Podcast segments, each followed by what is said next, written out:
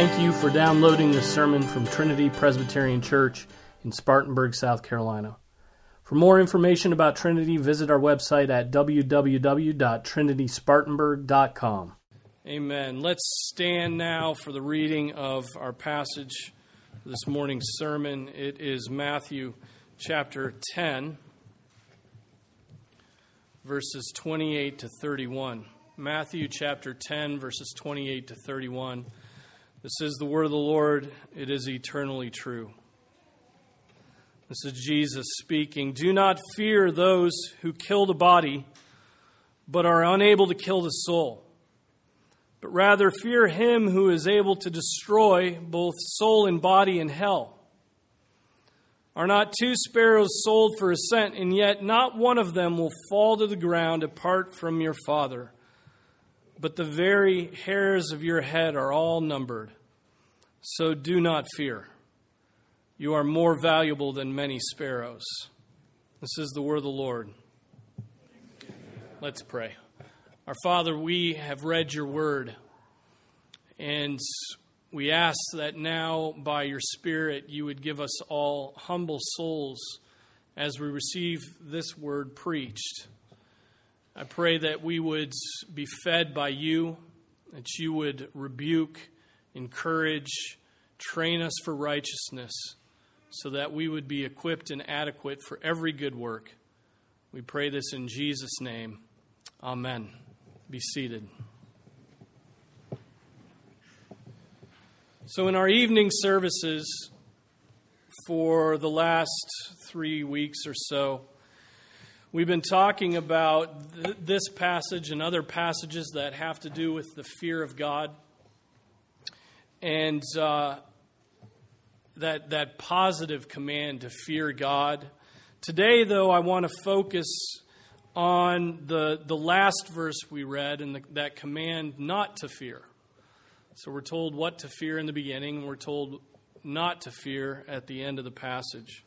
It's quite clear that there is one, only one fear that's good, right? There's only one fear that in the end is good. I mean, there are times when you should be afraid and it'll help you, like, escape something dangerous. So it would be bad if you weren't afraid at points or didn't have adrenaline flowing. But as far as a, a thoughtful fear, not just a reactionary fear, a thoughtful fear, there is one fear that's appropriate, and that's the fear of God. And our passage defines it here, the reasons why. Because God can do far more than just kill a body, He can, he can cast a soul into hell.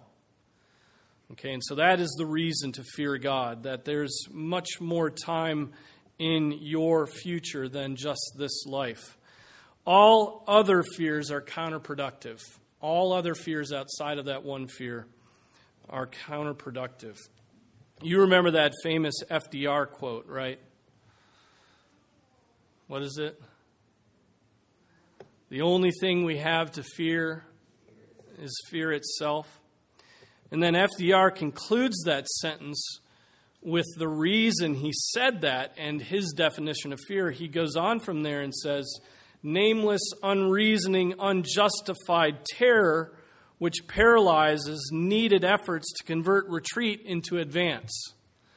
Right? So he's talking about a fear that paralyzes and doesn't and, and causes one to retreat um, rather than to advance. And of course, we know what he's talking about. He's talking about warfare in that. The fear he's talking about is a fear that leads to an action. And I think the fear of God is the only, the only kind of fear that actually leads to action. Every other fear leads to inaction. Um, so, so the fear that FDR is talking about is a fear which transforms a man into a, a, a pile of pudding, an inactive gelatinous mass. Right? We've all felt like that many times in our lives, haven't we? Of course, he hadn't recently read Matthew 10, or he would have said, The only thing we have to fear is God Himself. Right? That would have been fresh in his mind, and he would have said, The only thing we have to fear is God Himself. right? And to see God in that world war and the the judgment that was coming would have been was very easy to see. Well, we all experience fear, don't we? We all experience fear. To take a minor example, a fear of heights. Right? Who has a fear of heights? I do. I mean, I'm a little nervous even preaching on the edge of this platform. No, I'm not. This is not that bad. But if it were two steps higher, I might be thinking about it. But, but a fear of heights. The, but my point in this is fears have consequences. Fears have consequences. I mean, take that one little fear, fear of heights. It leads, it leads me to avoid a whole host of high altitude situations. Right? I don't, I don't want to ride roller coasters. That's stupid and insane. And you're stupid and insane if you like roller coasters. It's a death trap, and you're going to die. Um, it's the climb of the hill that's terrible, right? It's when you get higher and higher and higher. After that, I'm fine. Get me going fast and up and down. It's fine. It's the slow climb that really hurts. Um, the greatness of the Grand Canyon. My wife and I, early in our marriage, went to the Grand Canyon, and I experienced it from a safe distance from the edge. There was no switchback trails down into the canyon where you have to pass by somebody and get on the outside of the trail and you have about two feet and a thousand. No. And, and the idea of getting on a stupid beast like a donkey and then getting on those switchback trails, um, no. That's, that's not going to happen. Um, you know, when ascending any open staired structure, the one who fears heights grasps the railings tightly and doesn't get to enjoy the view, right? The view is what's causing the problem. And so you grasp the rails and you go up as, and you've got your head down, basically trying to, to look at your feet and not look past the edge. And um, the one who fears heights could, uh, could be troubled by getting into large, heavy airplanes and getting off the ground. Um, you know, a helicopter where the, the blades move is simply never an option. That's crazy. You know, the, the, the, the wings are moving, and, and most of them have glass, like that you can see through. And so that's not an option. This particular example of a fear, as anyone who shares this fear would attest, comes on without much provocation. It comes on very quickly. You, you learn the circumstances that will bring it on, and you avoid them, right? Roller coasters, glass elevators. Um, you make alternate plans to do what could be more convenient if that fear weren't present.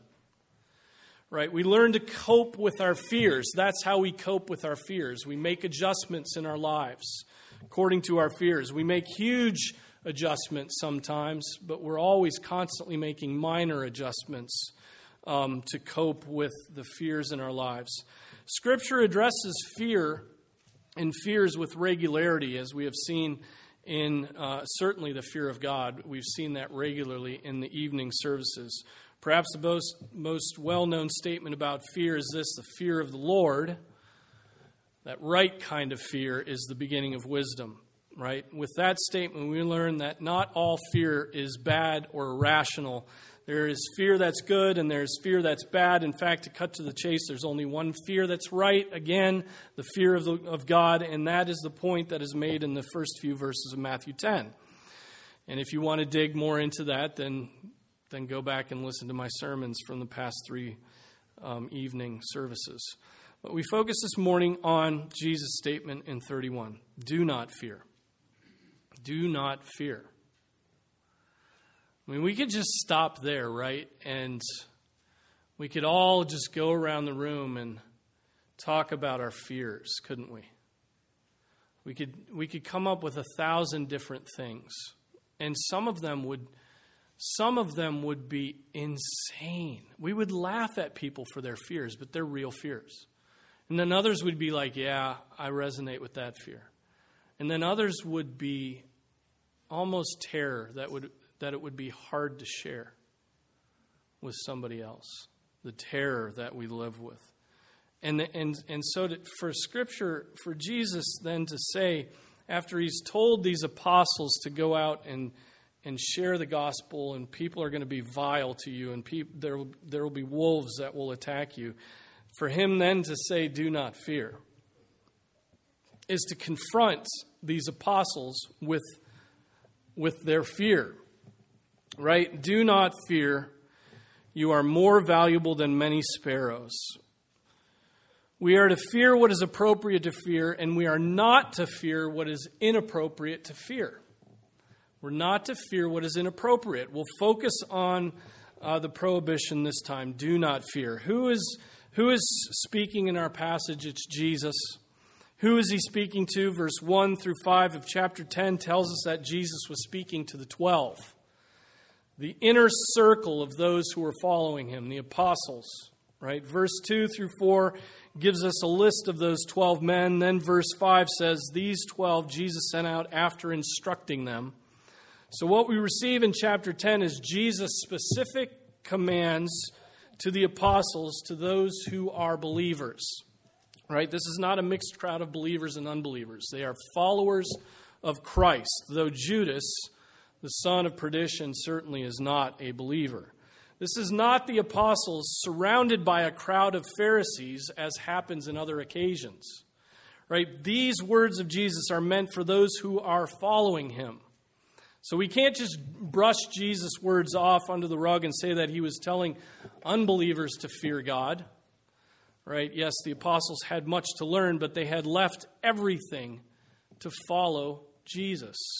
And he makes this astonishing point do not fear those who kill the body but are unable to kill the soul, but rather fear him who is able to destroy both soul and body in hell.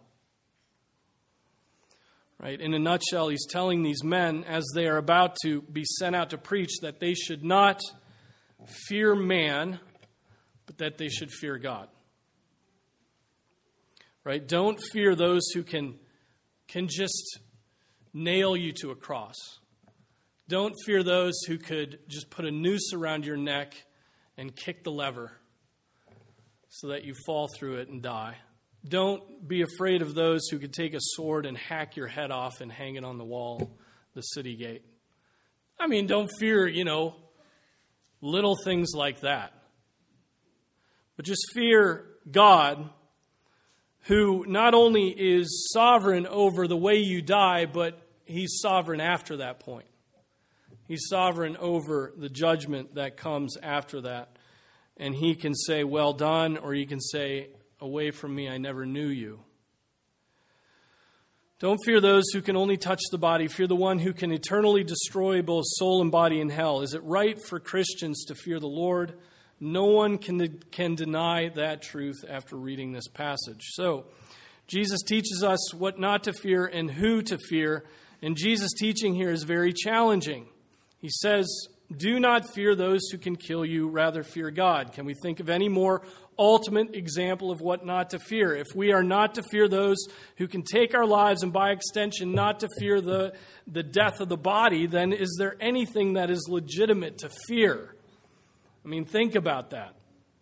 J.C. Ryle puts it this way We may be threatened with the loss of character we may be threatened with the loss of property. We may be threatened with all that makes life enjoyable. If we go on in the path of religious duty, we must not heed such threats when our course is plain. Like Daniel and his three companions, we must submit to anything rather than displease God. You remember Daniel and his three companions? They have a pleasant task ahead of them. Like Daniel and his three companions, we must submit to anything rather than displease God and wound our consciences. The anger of man may be hard to bear, but the anger of God is much harder. The fear of man does indeed bring a snare, but we must make it give way to the expulsive power of a stronger principle, even the fear of God. It was a fine saying of good Colonel Gardiner I fear God, and therefore there is none else that I need fear. I mean, do we have a sense of this? Do, do you live in the fear of God? Or is it a thousand other things that you fear? And the fear of God is actually far, far down on the list of things that you fear. Right? I mean, if we did it, if we if we all could analyze our time during the week and just mark down on a sheet, yeah, right now I'm fearing this, I'm fearing this, I'm fearing this, I'm fearing this. What would the tally look like?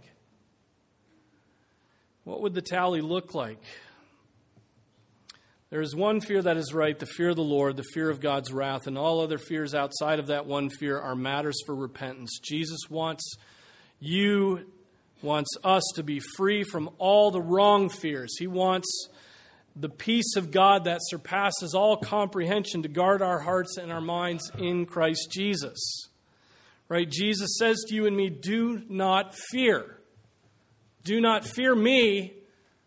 Do not fear.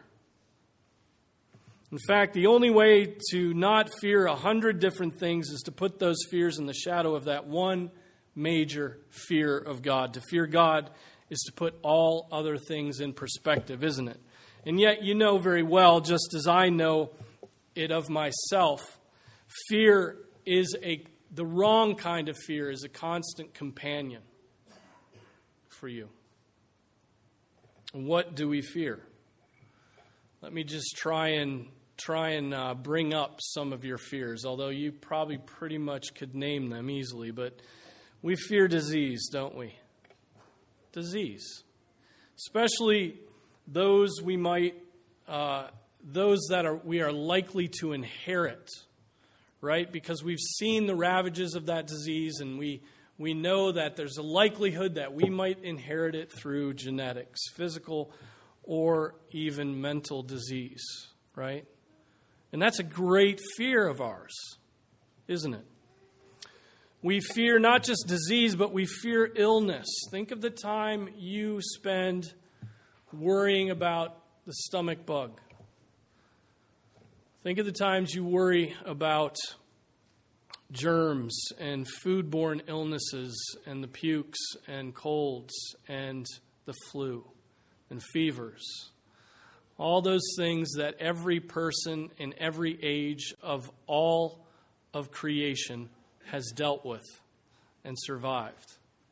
Even little illnesses we, we get fearful over. We fear injury, the breaks and the burns, and the things that might come from car accidents. We fear loneliness, don't we? Loneliness. Some days we're very lonely. Some days um, we're surrounded by people and we're lonely. Some days we're, we wish we had uh, friends. Um, some, some wish profoundly that God would provide a spouse or fear that God will take away a spouse, will take away friends. What um, we wonder what it'll be like if we when we when our children leave our home. Um, my, my wife and I joke about it, and we, we're like, woohoo, it's going to be a party. And, and I think that's a joke. That's our way of coping with it, right? We'll worry about our children when they're not underneath our authority. We fear the loss of loved ones, of spouses, of children, of parents, of grandparents, tra- tragic or prolonged death. We fear abandonment by our friends. We fear relationships, um, having relationships, right? Responsibility in our relationships. We fear that. We fear being elders and pastors of the church because it means relationships. It means um, being close to people and, and having uncomfortable conversations. We fear for the safety of our loved ones. Where are they? Will they make the right decision? How could they possibly exist without me? We, um, we fear, we just fear people who have power. You know, we, we fear the police. We fear the, the, the, uh, the water district who who sends us bills and then threatens us when we don't pay them. You know, it, even little authority we fear. We fear. Um, uh, we fear terrible power, um, break ins and stalkers, right? and those who would um, commit violent crimes. We, we, we fear those who have the power to steal or political power. We fear responsibility. We fear natural disasters. Think of Luther, right? Luther, Luther could, was, was not a, he was like a little, a little dog in a thunderstorm, right? Scared to death by the, one thunderstorm in particular that he thought God was out to get him in that thunderstorm. And that's when he, he made the wrong kind of vow. He vowed to go into the monastery at that point, I believe, and become an Augustinian monk. Um, later, he found the peace of God that surpasses understanding. But we fear natural disasters, right? How many of you are beginning to track the uh, hurricane season? Because, you know, every once in a while these hurricanes make it this far inland. Um, if you lived through Hugo, you know that. Um, we fear political upheaval. I think of the fear you had when, when Obama was elected or Trump was elected. Think of the fears you had. You were like, your breath was taken away by some, one political victory, right? Think of the fear you have of strangers. You fear strangers? That's somebody that shouldn't be on our road. What's going on? Never seen that guy before. And we get afraid. We fear. Um, we fear whether or not our little plans are going to work out, right? We make plans to leave at 5 a.m for General Assembly on Tuesday, and for the three days previous, we're like, okay, I hope my my alarm goes off, and I hope there's no traffic on 85, and I've got to get there by nine, and and we fear just plans falling through. I mean, some of us are obsessive about plans falling through, right? And so you get to the dojo 15 minutes, 20 minutes early. Um, we fear tests. We fear hard work. We fear persecution. We fear, at times, think of this you fear obeying God. Not just disobeying God, but you fear obeying God because you know obeying God is going to mean dropping a, a bomb at the Thanksgiving table to your unbelieving family members, right? Um, it, and, and you know, scripture is going to come along and it says, submit to your husband, and you think to yourself, that is too costly. I cannot submit to that man, right? Or scripture says, love your wives, man, and, and, and you say, I can't love that woman. And so you, you, you fear obeying. Like to obey those verses would be like, cataclysms in your marriage, right? Your, your own family wouldn't know who you were if you started submitting to your husband, right? It'd be radical, right? Showing deference to your husband, it'd, it'd just be, you know, I mean, your children would, um, would think that you had been drinking, perhaps, like Hannah and Eli. Um, think about keeping a vow when it hurts. You know, Scripture talks about keeping a vow even when it hurts.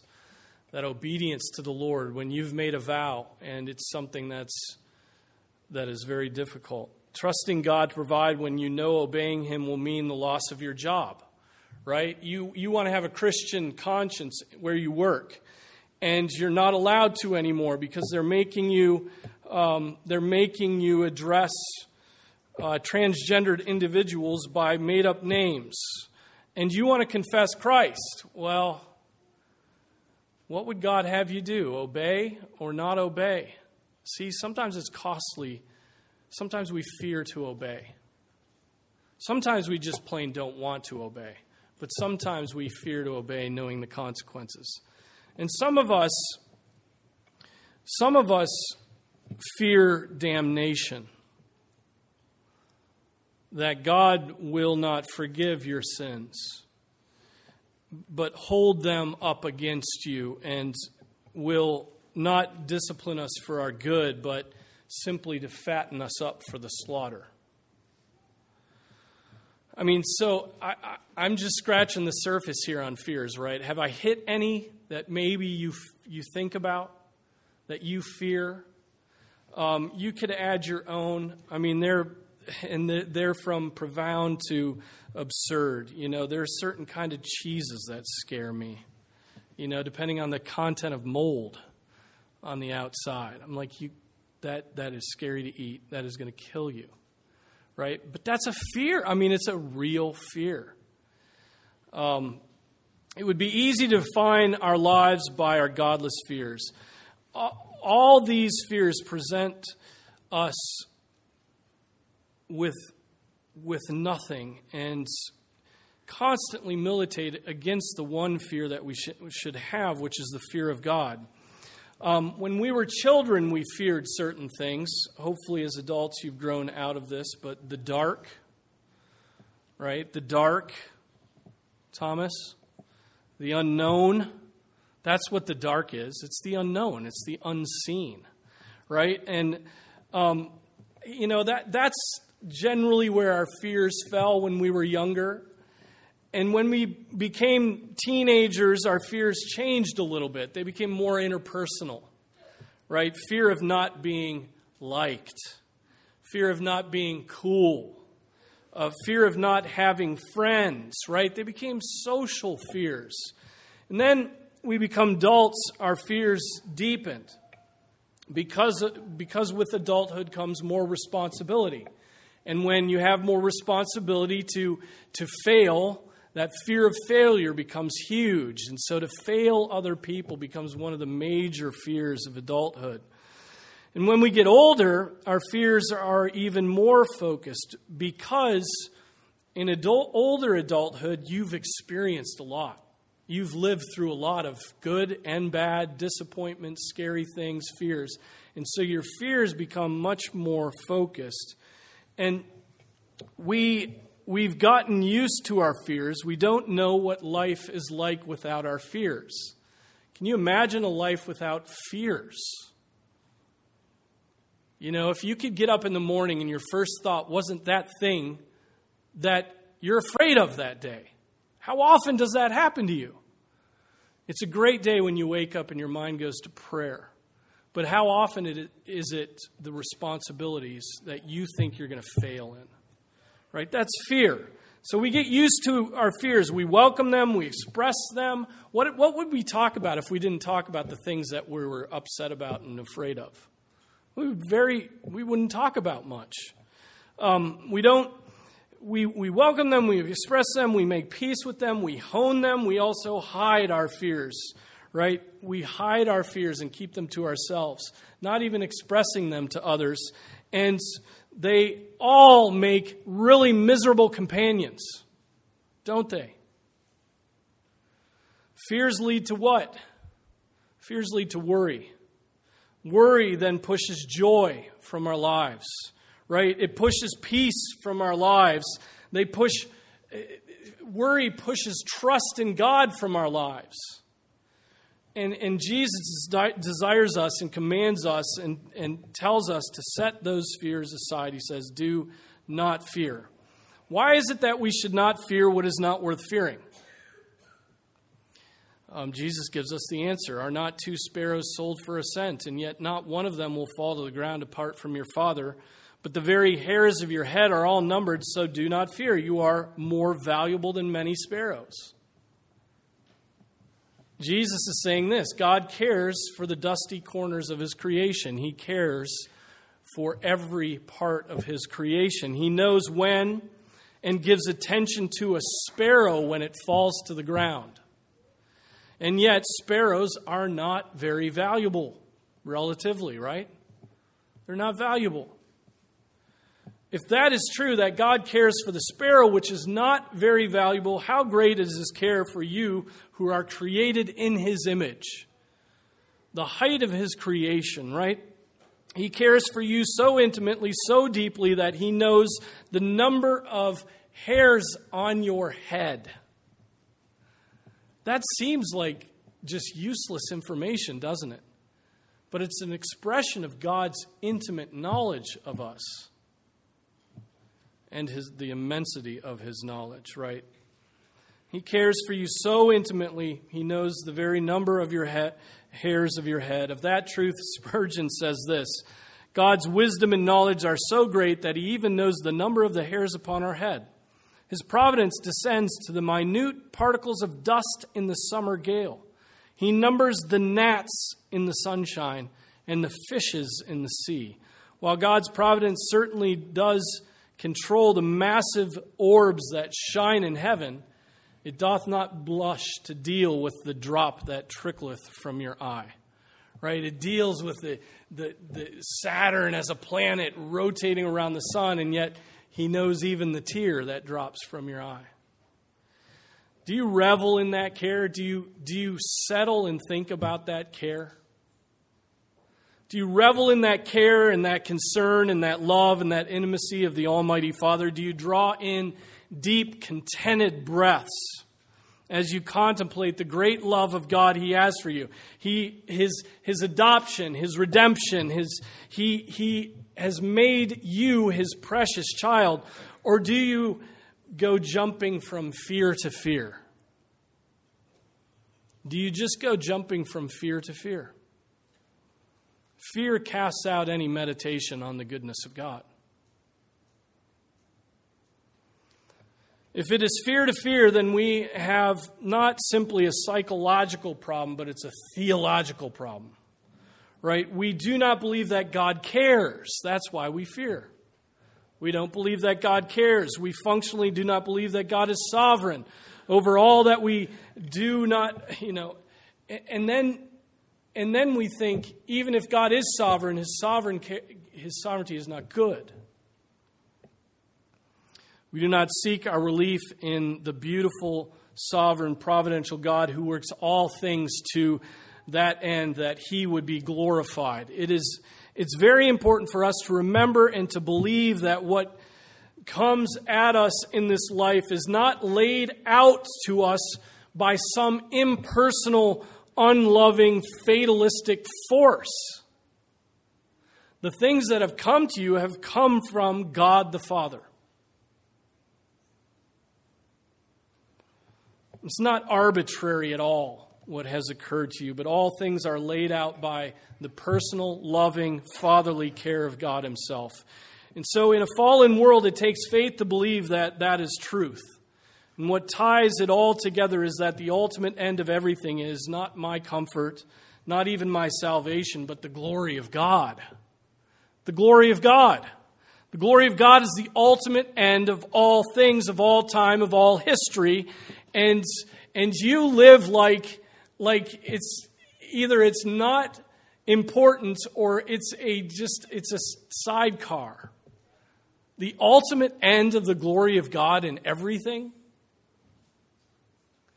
the glory of God is the ultimate end of all things, of all time, of all history. Right? And when we realize that, when we realize that the end of all things is not me and my existence and my intellect and my good looks and my comfort, my ease, my respect, my responsibilities, we should be able to put our fears in the proper context. If God is who He says He is in His Word, which He wrote, and he is doing what he says he is doing in his word, which he wrote, we need not fear that which comes to pass in this life. When we fear our immediate environment, our singular context is our immediate surroundings. When we fear, we are myopic. When we are myopic, when our when our fears rule us, forgetting that God is at work, that God is there, that God is watching over us, that all things, even the sparrow falling to the ground, are to his ultimate glory. Our fears will fade when we pull back, when we remember that we are living in a world and a universe that is God's. It's not ours. It's not the fatalist world. It's not the atheist world. It is not Mother Nature's world. It's not the evolutionist world. It is not the unchangeable forces of nature's world. It is God's world. And he is not at the mercy of anything within that world. He made it. He rules over it. He made it. He rules over it. It's amazing, isn't it? All things work to the praise of God's glory, and a part of that glory his, is His invitation to you and to me, evil creatures, to enjoy the eternal rest of His glory. In Him also we have obtained an inheritance, having been predestined according to his purpose, who works all things after the counsel of his will, to the end that we who were the first to hope in Christ would be to the praise of his glory. That's what he's doing with you. He's working out all things to his glory, and he swept you up in that because he wants glory. Fear I mean, live your life in fear, and really it's you that wants the glory. You want all peace. You want to call all your own shots. You want to have everything controllable by you. And that's what fear says. One day, if you know Jesus Christ, you will hear this invitation enter into the joy of your master. Yet living in bondage to our fears indicates something else. It indicates that we are it indicates this also. Living in bondage to our fears indicates that we are thankless. Think about how thankless we are. We go we undergo one slight difficulty and suddenly we're accusers of God. Right? This is too much. I can't take this. We don't say it to God, but we say it to everybody else. I really can't do this. we undergo several difficulties, and suddenly we have to adapt our entire theology. And in order to make sense of what is going on in our lives, we'll happily begin to question whether God is in fact good. That's terrible. That's blasphemy. That's blasphemy. That's how some of us deal with it. Um, Joseph's statements at the end of Genesis kind of make you sick right? They kind of like, Joseph, if anybody has a reason to have a gripe, you've got a reason to gripe. Instead, here's the passage. When Joseph's brothers saw that their father was dead, they said, What if Joseph bears a grudge against us and pays us back in full for the wrong which we did to him? So they sent a message to Joseph saying, Your father charged before he died, saying, Thus you shall say to Joseph, Please forgive, I beg you, the transgression of your brothers and their sin for they did you wrong. And now please forgive the transgression of the servants of the God of your father. And Joseph wept when he spoke to them, when they spoke to him. Then his brothers also came and fell down before him and said, Behold, we are your servants. But Joseph said to them, Do not be afraid, for am I in God's place? As for you, you meant evil against me, but God meant it for good in order to bring about this present result to preserve many people alive. So, therefore, don't be afraid. I will provide for you and your little ones, so be comforted then. So he comforted them and spoke kindly to them. And just like you and I can receive a thousand compliments and one correction, and all we think about is the one correction, uh, we fixate on the several hard providences from God and forget about the thousand ways that His providential care has preserved us, right? Right? Every day, every mercy that He's given to you. Joseph could have assessed his life in that way. Just think of Joseph. He could have said, You know how many days I spent in prison? You know how many days I spent weeping for my brother Benjamin? You know how many days I, I spent longing to see my father? Counting every day, every single day away from his family. Instead, he says, What you meant for evil, God meant for good. He doesn't live in fear. He lives trusting God. Think for a moment about what God has spared you from. Think for a moment about how God did not allow you to go as far as you wanted to go. Right? Think for a moment about his protection in a dangerous place. Think for a moment about His healing you. Think for a moment about every meal and friend and joy that He has given to you. Think for a moment about what experience you've had of God's power and love and care and concern and grace over the course of your life. And then think for a moment about His Son dying for you. King David in Psalm 37 says, The steps of a man are established by the Lord, and he delights in his way. When he falls, he will not be hurled headlong, because the Lord is the one who holds his hand. I have been young, and now I am old, yet I have not seen the righteous forsaken or his descendants begging bread. That is looking at things the right way, isn't it?